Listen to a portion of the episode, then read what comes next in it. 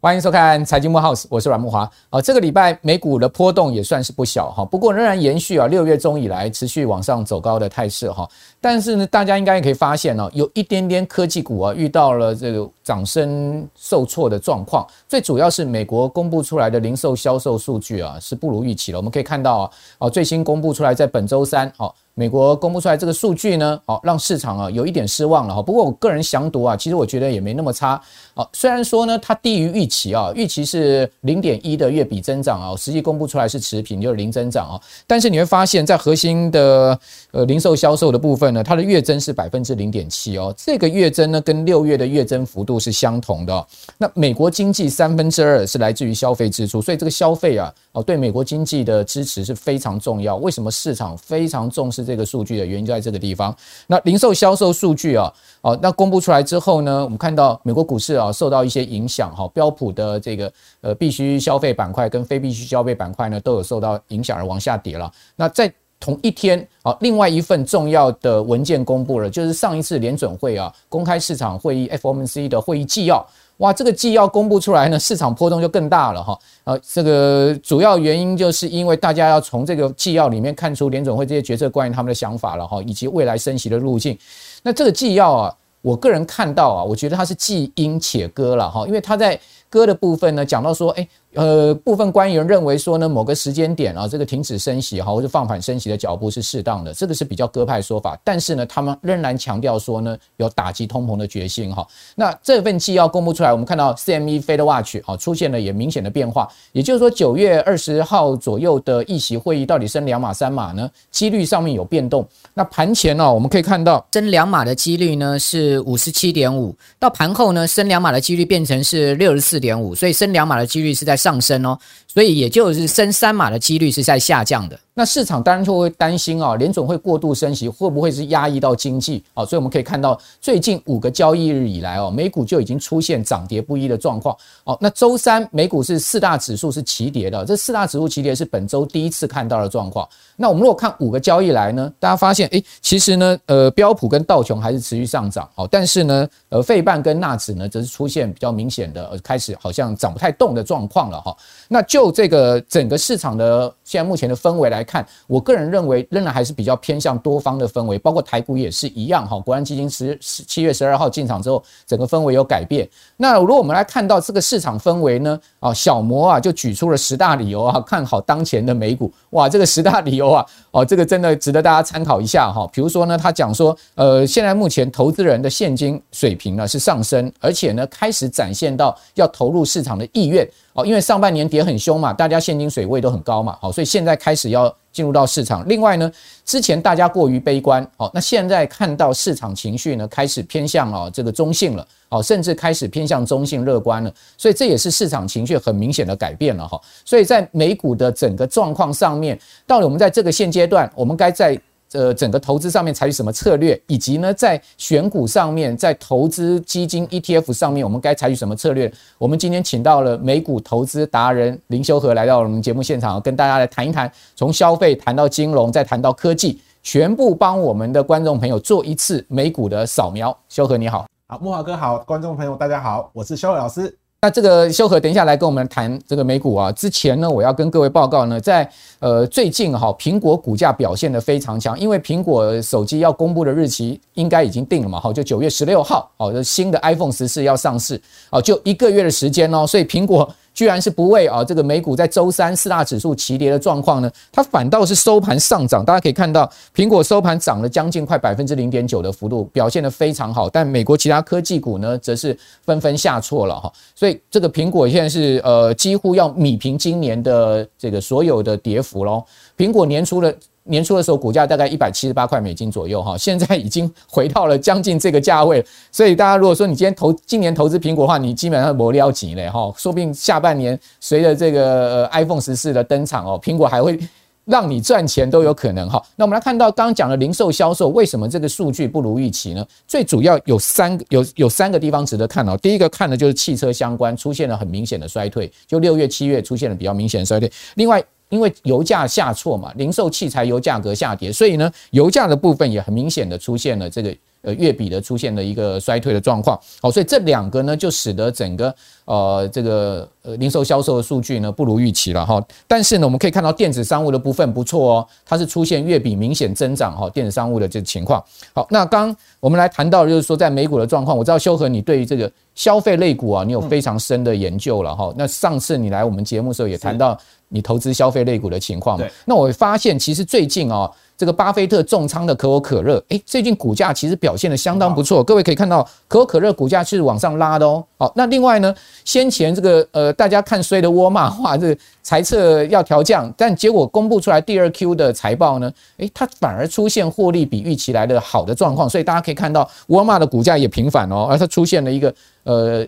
跳空大涨，而且连续第二天呢，尽管周三美股表现不佳，它仍然撑在高点的一个情况。所以我这边就要想叫这个秋可来跟我们谈一下最新你对于整个美国零售消费股的一个看法。好，那我个人是很喜欢这种消费类型的股票，是因为不管是发生战争啊、金融衰退啊，我觉得都是可以安心睡得着的一种股票类型。对，那我们要找到这类型的股票呢，首先我们要去思考它的护城河，因为巴菲特是非常强调护城河。嗯，所谓护城河就是这间的一个竞争优势。那有一，如果它这间公司有护城河的话呢，它是有调涨价格的一个能力。是。那如果它的价格是可以调涨的话，它其实也不用担心通膨的问题。嗯嗯。所以大家在比较护城河的时候呢，我也建议投资人就是要比较不同产业的股票，呃，应该说同一个产业的股票要一起看。对。一起看呢，你会更知道说这间公司的竞争优势在哪边。所以护城河是很重要一件事情。对，护城河绝对是巴菲特投资哲学最重要的一个关键，这样子。对。那另外一个呢，很多人讲到消费，呃，很多人讲到消费类股啊，或者民生用品股票啊，那其实呢，这类型的股票呢，大概有分成三类，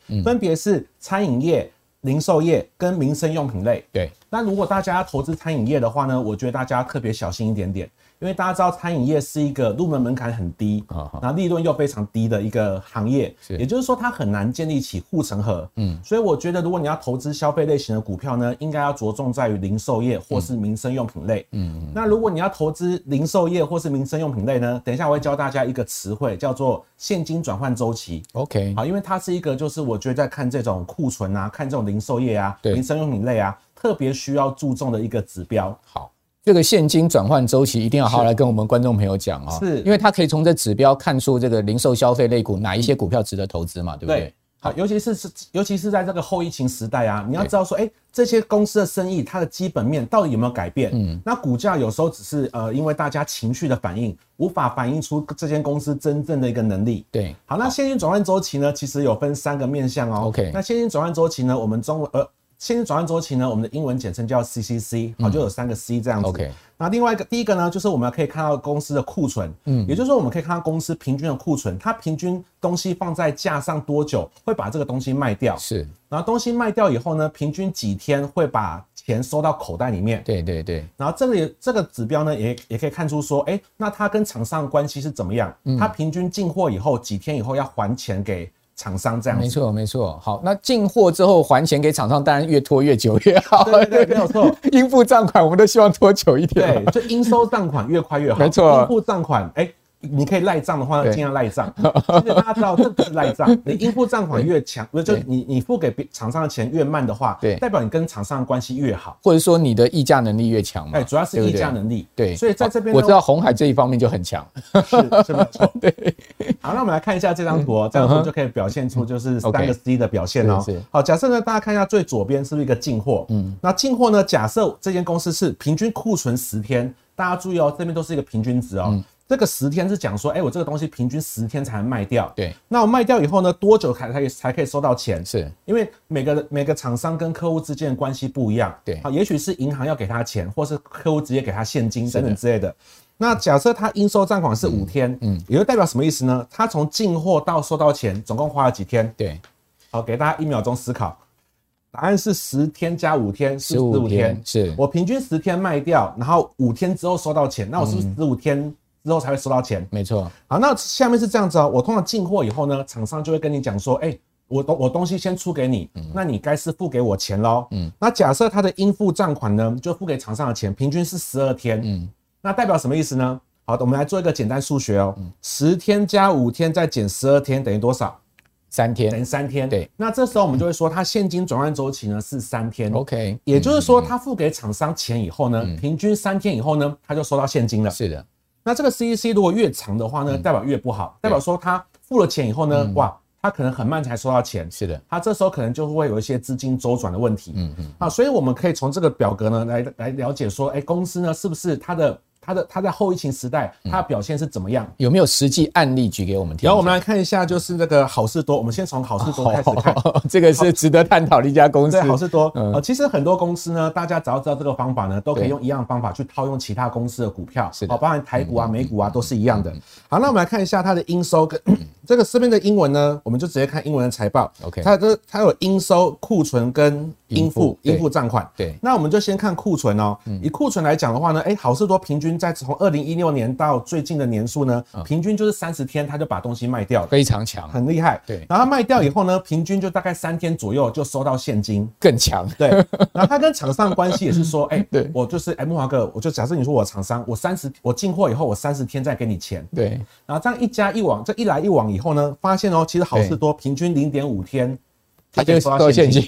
对，你好事多不是刷卡就是 cash 买东西吗？对，好，大家要注意一件事情哦，有些有些公司哦更厉害，它这个数字是负的啊？为什么会有负的呢？负的话就是说他先收到先先收到钱，对，他慢慢再给厂商钱。哇，那这个更强了！我今天东西还没卖了，我就先收钱了，有点像是说预收款项的概念。对对对对，像大家如果去专注一些便利商店啊，这些股票，它其实也许是先收钱，再慢慢付钱。是是。所以这种现金转换周期啊，就是非常漂亮。OK，好，好，那例如说我们来看一间，就是那个。波波音这间公司哈，啊，波音公司呢，因为最近这几年飞机有一直掉下来，然后就是又发生疫情的关系啊。波音如果应收跟库存呢，如果你看到这两个数字，如果你看其他股票也一样，这两个数字如果越越长的话，你这时候要稍微担心了。对对，因为代表说它的因为受到疫情影响，它可能因为供应链影响，它的生意已经有受到一些影响，不好收账的啦，不好收账。所以我觉得大家可以关注到最近这一年它的一个 CEC 跟它整体这三个数字的表现，嗯，你就知道说这间公司值不值得去做一些长期。那它 CEC 是多少呢？它的 C C 现在已经变成四百五十二天哇！它本来是不到两百天，也就是说，它卖完一架飞机，对，它平均就是要四百五十二天才能收到钱哇！那这个对波音来讲，它的现金流就有很大压力。对，那 C C 有个口诀啊，你可以把它想象成是喝西北风的日子。C 那 C 我是故意取谐音，也也就是说，这个天数越长，你喝西北风的日子就越高越长了嘛。你中间就是可能要筹钱啊，对，就是转换，就是现金的周转就可能会不灵啊。OK，这样子好。那这个大家把 CEC 记下来，这是一个非常好用的指标哦。哈，你可以从这个 CEC 去看到，刚刚修哥讲说，如果你喜欢零售销售相关类股哈，或者说呃不管什么股票，你都可以用这个指标哈来看它的这个收取现金的能力。那我这边补充一下，就是如果是服务业，就是它没有库存的话，就不适用这个指标。OK，那如果它有库存的话，那基本上这个指标就非常好用。没错啊，像最近华硕说它有两千亿的库存，大家都吓一跳，怪不得华硕股价就一直往下掉了哈。同时他说，哇，我的库存周转天数已经高达一百八十天了。所以这个 CEC 就一定是拉升的一个状况，是没错。好，那我们刚刚谈到了这个零售销售，那另外呢，我们投资人非常喜欢的金融股哈，那在台股里面，大家很多纯股金融的达人哈。那另外呢，在国际金融股票上面呢，您是不是也可以去思考琢磨呢？哦，因为呃，就我所知啊，这个国际金融板块它的范畴比台股的金融板块更大了哈。那我们看到标普呢，它其实有十一大板块，这十一大板块里面。单独就有 financial 这个一个很重要的金融板块。那我们刚刚讲说周三呢，美股四大指数齐跌嘛，哈。那我们发现，哎，其实金融板块在周三的表现，它相对抗抗跌哦。那它的指数跌幅呢，只有百分之零点四。那在十十一大板块里面，唯一板块上涨是能源指数了，哈。能源是呃小涨，但其他板块都是明显下跌。那跌最多的是 IT 板块跟这个呃通信板块，好，这两板块跌的幅度是比较大。那相对金融板块是比较稳定的哈。那这是当天的表现。那如果我们看到从六月中以来啊，整个美国股市的表现哦，哎，它其实是呃有一点从熊转牛的味道哦。当然我不这边不敢讲说一定是进入到牛市了哈，但是至少我们可以看到中期底部成型嘛。因为你可以看到六月中以来，好，如果以这个跌最深的纳斯达克指数啊，它也反弹了二十一趴。那今年呢，纳指最深的时候跌幅呢曾经达到三成，但弹二十一趴也很相当厉害了，对不对？那另外我们可以看到 S M P 五百指数呢，它弹幅也达到百分之十六点五。那今年以来 S M P 五百指数最深的跌幅也超过两成，他们都纷纷呢哦从这个低点哦站回了半年线哦，而不是只有站季线哦，它是站回半年线，所以可见美股这一波的走势啊是相当强劲的。那另外，我们如果看美股的话，我们也看一下台股。实际上，台股最近啊是这个要大发现金股利了哈。大家可以看到，上市柜公司啊有二点三四兆的现金股利要要释放，就在最近哦。那八月呢就有八千亿的现金股利可以入袋。那投资人拿到这么多钱，你有没有思考一下？好，怎么去投资 ETF 呢？好，怎么去买股票呢？不要把这些钱闲置了，这些钱闲置在那边现在定存啊，或呃活出一个完全几乎没利息的状况。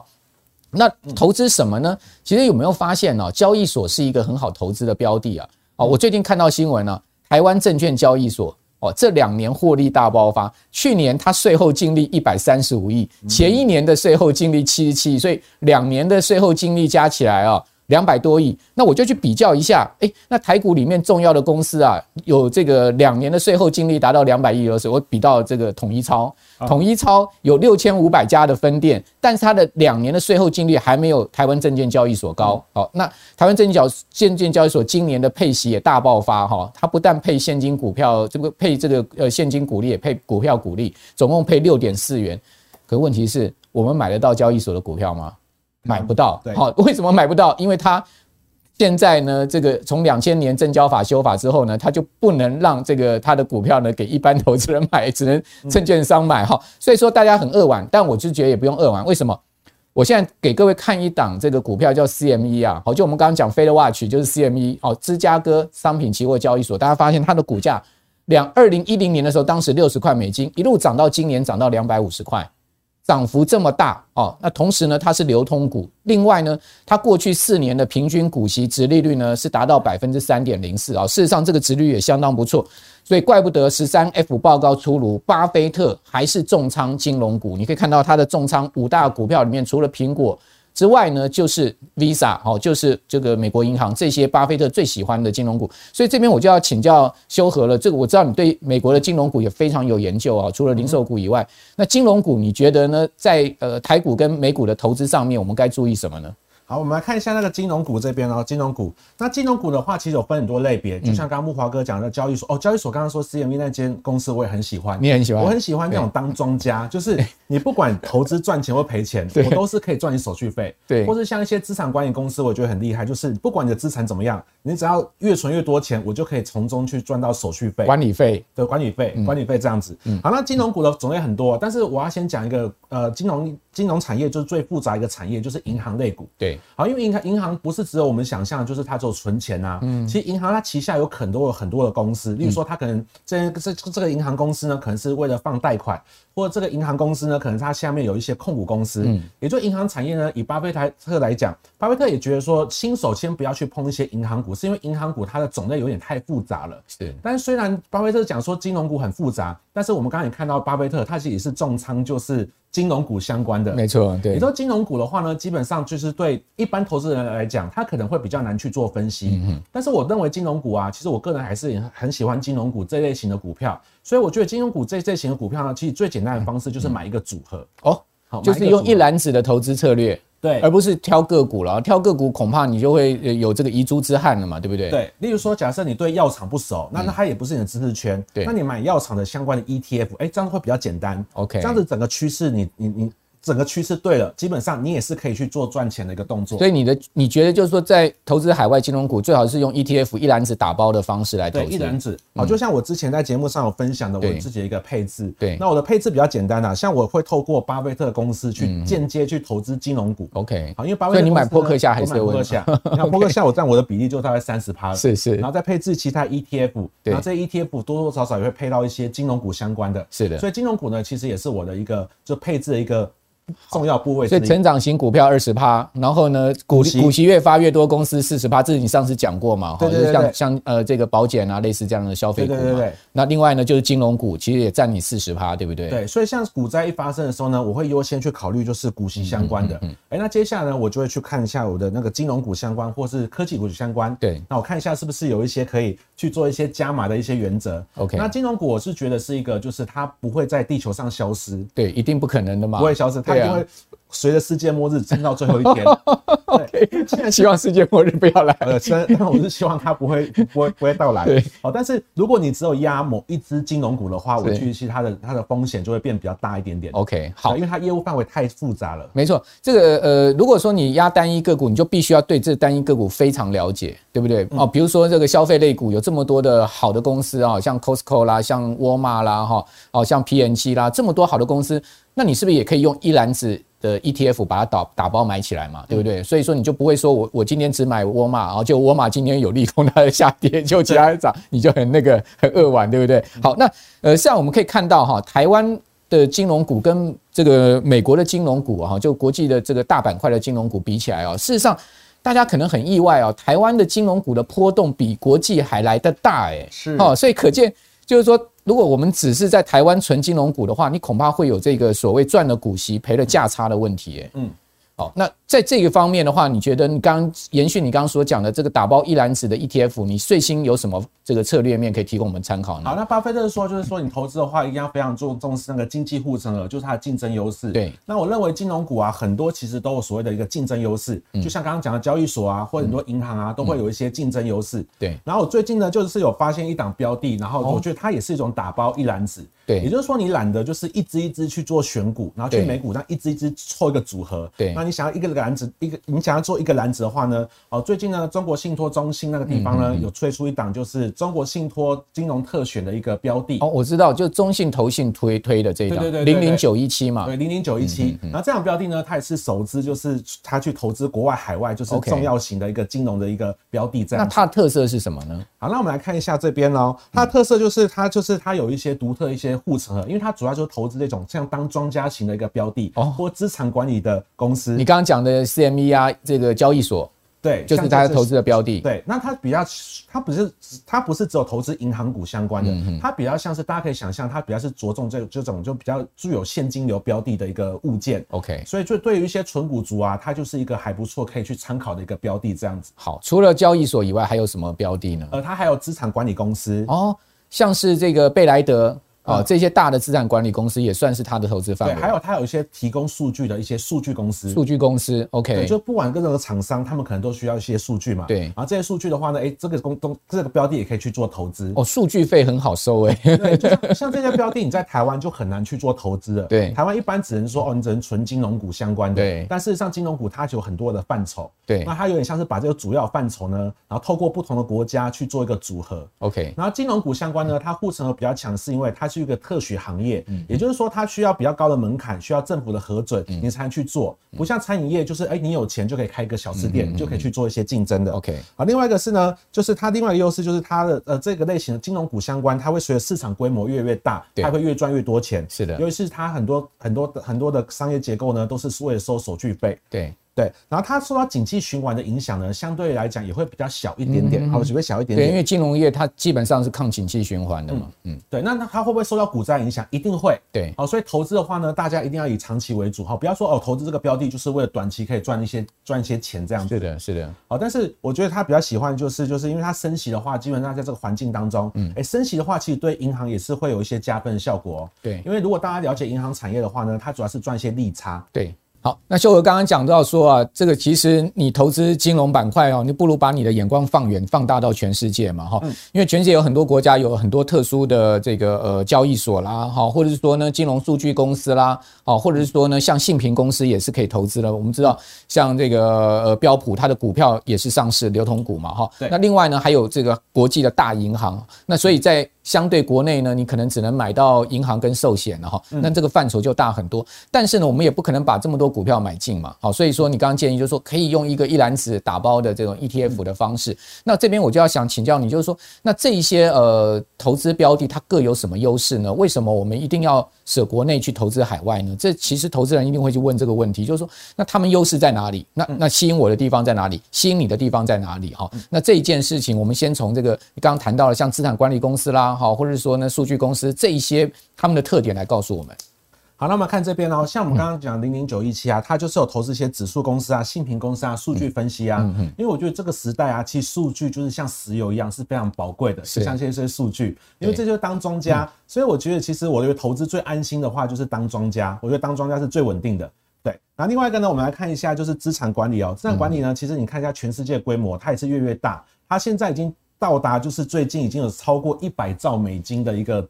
等级了，一百兆美金，对，这个数字已经不知道怎么样去做思考了，已经会宕机了。然后这个你只要了解说，这个数字如果越大的话，就代表说，哎，这些单位平均来讲，全世界呢就会越收越多钱。对，然后就像刚刚木华哥讲的，就是其实国外的金融市场会比台湾会再更稳定，应该说规模可能会要更大一些些，然后波动也会再小一点点。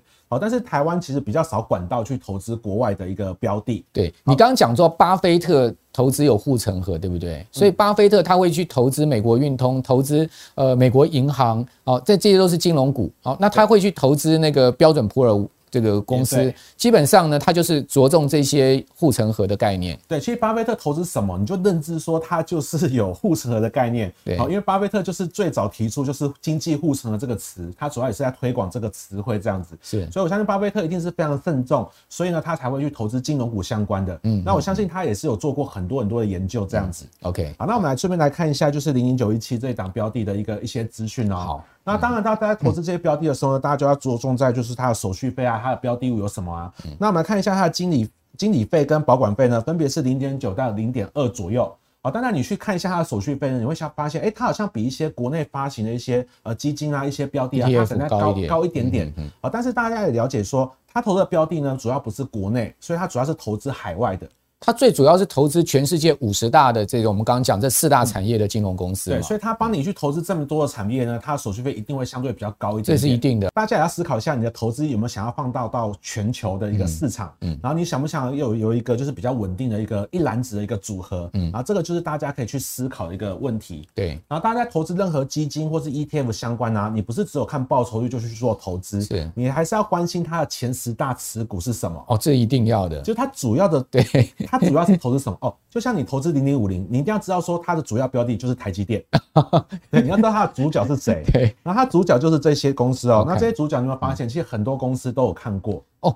每一家公司，我的股票，它的股票我都好想买。摩根大通、美国银行，然后标准普尔全球公司，贝莱德是大资产管理公司嘛？富富国银行、建设银行、芝加哥商品期货交易所，就我们刚刚讲的 CME 嘛？对对对。还有还还有黑石哦，那还有汇丰控股跟港交所。对这些标的呢，你应该至少有一半都听过，你常常在节目上面啊、电视上面啊都听过。对，但是你有些，你就是像参与他们，你就是变成他们的。一部分这样子，变成他们的股东，变成他的股东，坐领他们的股息，同时看他们的股价开始往上涨。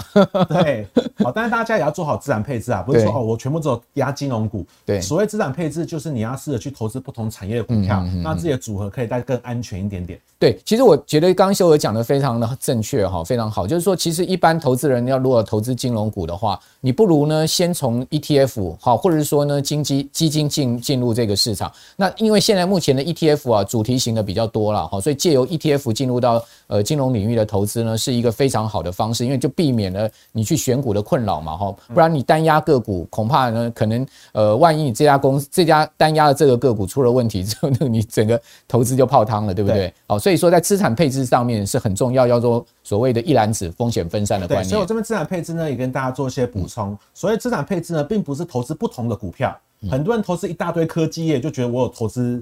我有分散风险，嗯，但是分散风险其实讲的是投资不同产业的股票哦。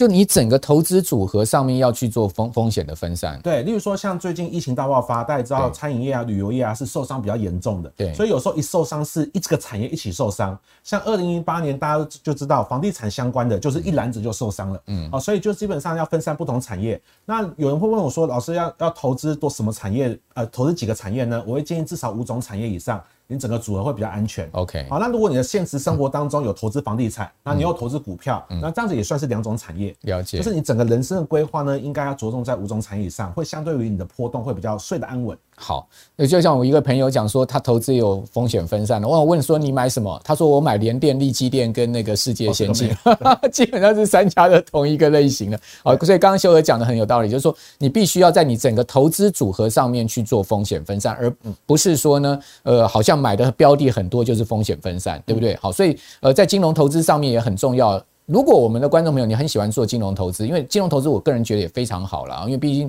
真的就是一个现金流的一个产业哈，金流产业。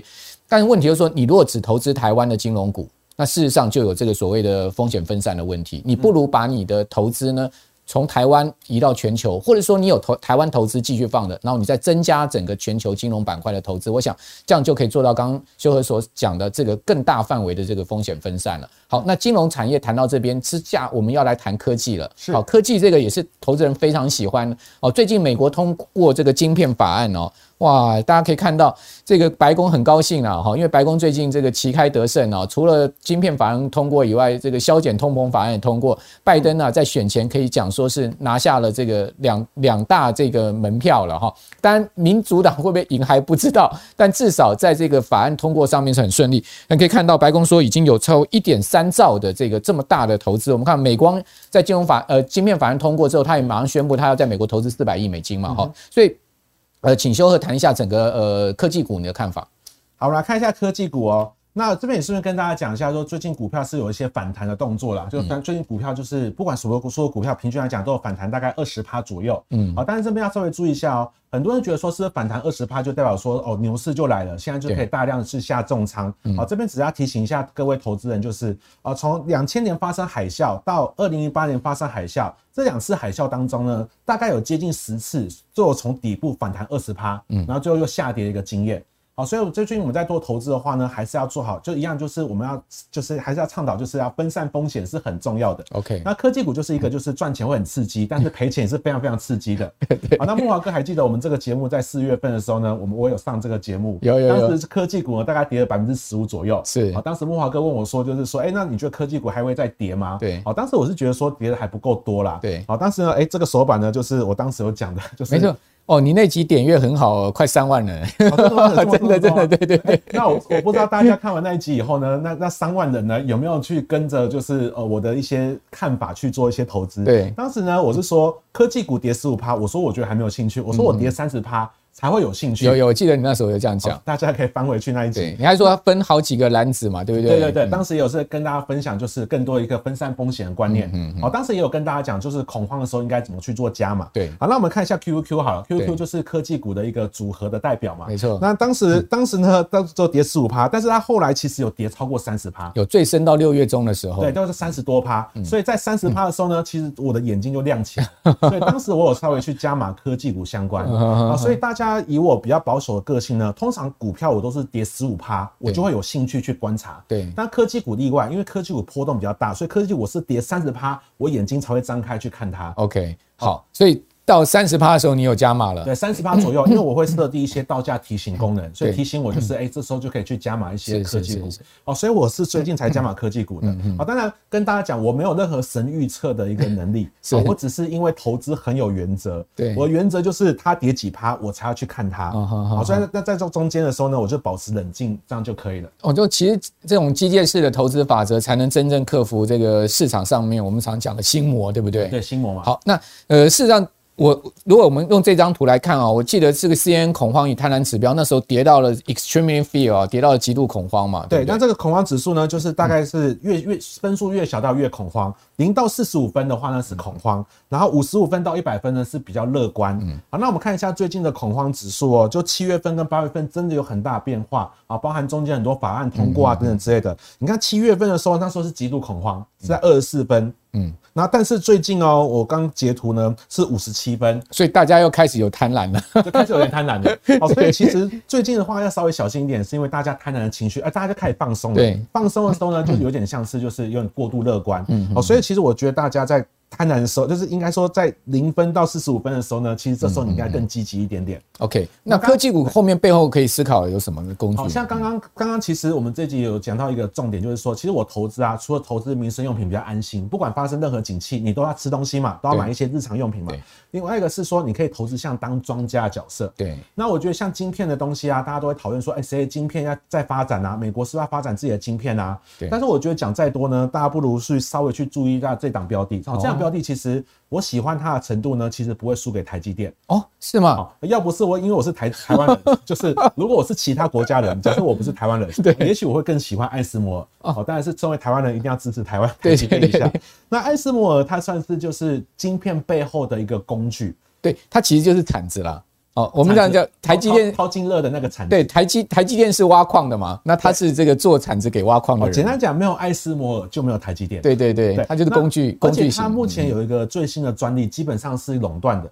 好，简单讲，它是在台积电晶片制成当中不可或缺的一个机器，而它这一台机器都很贵哦，对，都是好几亿美金开始起跳的哦。是，好，所以呢，像艾斯摩尔这支公司公司，我会去专关注，是因为它最近的股价就是从去年到现在，它跌蛮多的哦，跌一半了。对对，它跌蛮多的。所以你可以用不同的估价，如果你有学一些估价方法，你可以去算算它是不是合理价。OK，好，但它前阵子的价钱是蛮漂亮的。好，但最近就是有点反弹的。有啦，最近美国科技股都纷纷反弹上来，但就像修和所讲的，就是说是不是还真的已经进入牛市了？我们还未得，还未必可知嘛。现在还无法完全判断，所以。股除非股市再继续再冲高非常非常多，对，好，所以说呢，也许还有再回落的机会。那当然回落的话，你就不要忘掉了，有一些好股票 ETF 啊，就等着你买了，对不对？对，就选工具嘛，像交易所啊，或者是那个台积背后的工具啊，对，我觉得选工具是比较简单，因为不管任何厂商再怎么竞争，这些工具这个产值都还是要用到，没错，那就可以赚钱了嘛。这有点像是这个呃，它是站在一个制高点主宰的地位了，对不对？哈、嗯，因为你台积电再会做这个晶圆代工，你没有我的机台，你就没办法生产嘛。是，好，你再会下。单你没交易所，你也没办法赚钱嘛。你的命运，你的命运其实掌握在另外一个公司手上。OK，好，那最后修哥有没有什么还要再提醒我们观众朋友的呢？对，那我这边最后再提提醒大家几个点，好，当做今天的一个总结，就是哦，当股市跌跌越多的话呢，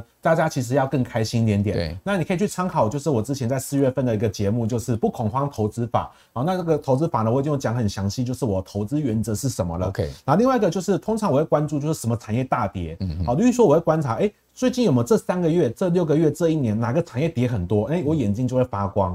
因为以价值投资的观点来讲，我们会更专注于价值，而不是价格。像你刚刚看 CCC，其实就是专注于价值的一个部分。没错，对，所以什么跌我就有兴趣。那涨太多的话呢，我反而就是要稍微小心一点点。嗯嗯。那投资的话呢，至少要五种产业以上。OK。那投资工具类型的股票呢，其实我觉得睡觉会更安心。对。那你也比较不会受到新闻的影响了。是。对。那基本上呢，就是我个人认为，就是能让你睡得着的配置，就是最好的配置。没错，因为投资的。目的就是要让我们的生活更好嘛。如果说你为了投资晚上睡不着的话，那你投资干什么？哦、对，这个就叫叫做赚加班费，你不是在赚被动收入。OK，好，那所以刚刚秀娥最后跟大家讲的说，投资是要睡得着。如果你投资要睡得着的话，你当然用这个一篮子的投资工具哈，会比你压单一个股来的更睡得着嘛。因为毕竟这一篮子的投资的波动风险一定低嘛哈。那同时呢，相对它的报酬率可能也不输单一个股。如果说你真的选到了一个好的标的的话，那修和今天有介绍零零九一七啊，这档呃这个呃全新的 ETF 啊，那给大家参考。同时呢，也告诉大家科技股啊，你可以现在目前关注的方向是什么？另外，消费股更提出了所谓 CCC 这个非常重要的指标。修和今天介绍了这么多投资的思维啊，我个人觉得非常好。如果我们观众朋友大家有更多的想要学的地方，想要知道的什么呢？你可以在我们的影片下面留言哦。那我们的制作人会把你全部收集起来之后呢，我们再统筹啊，来请修和来告诉大家。那今天非常谢谢修和啊，也谢谢我们所有观众朋友的收看啊，我是阮木华，我们就下次再见喽，拜拜，拜拜。